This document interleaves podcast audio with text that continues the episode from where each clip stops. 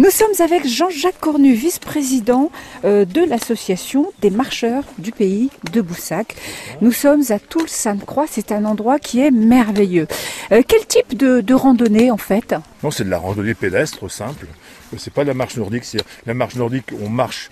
Les randonneurs maintenant marchent beaucoup aussi avec des bâtons. Les randonnées de marche nordique sont spécifiques et le, la cadence de la marche nordique est beaucoup plus élevée que la cadence de la randonnée pédestre. Ah oui. Mais la marche nordique se limite à des randonnées, pareil, de 2 heures. Et les plus performants font 12 km. Mais ça marche beaucoup plus vite. Nous sommes autour euh, de l'église de Toul-Sainte-Croix, puisque nous avons pu la, la découvrir euh, hier. Euh, là, nous faisons un petit mélange de, de circuits de randonnée, c'est ça? On va mélanger les trois circuits qui existent à Toul-Sainte-Croix pour voir le maximum de choses sur, la, sur les randonnées. Et là, il y a le cimetière sur la le gauche. cimetière du, du village. Et là, on va approcher d'une chapelle qui est à 100 mètres plus loin, là, qui, on va voir la ruine de la chapelle, qui a été fouillée, qui a été un peu, euh, un peu pas mal même restaurée. Il y a une association qui existe à Toul-Sainte-Croix, qui s'appelle Pierre, Pierre en Marche, et qui a pour but de restaurer les, les, petits monuments.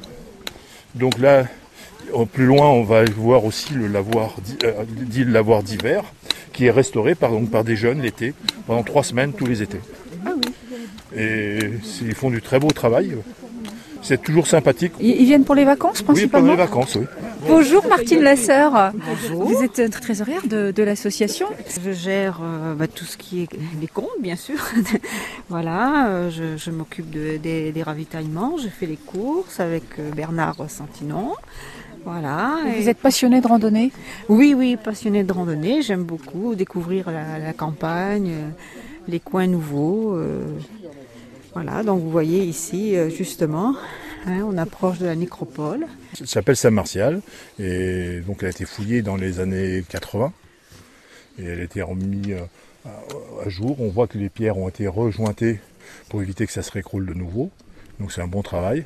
Et a cette chapelle, elle est du 15e siècle. Et le chœur était, donc ils décrivent sur un, c'est bien fait, il y a des, panneaux qui décrivent enfin tout- toute la chapelle et il y a même un plan avec la, la- la proposition de reconstitution comment ça devait être à l'époque. Et là vous voyez, dans, dans- au milieu de la chapelle, il y a des sarcophages en pierre, il y en a deux là, Oui. qu'on voit avec des couvercles qui sont qui, qui ont été posés là parce que c'est pas sûrement là qu'ils étaient à l'origine. hein. Il y en a aussi euh, donc dans le, le clocher de, de Toul-Sainte-Croix, il y a des sarcophages en pierre pareil.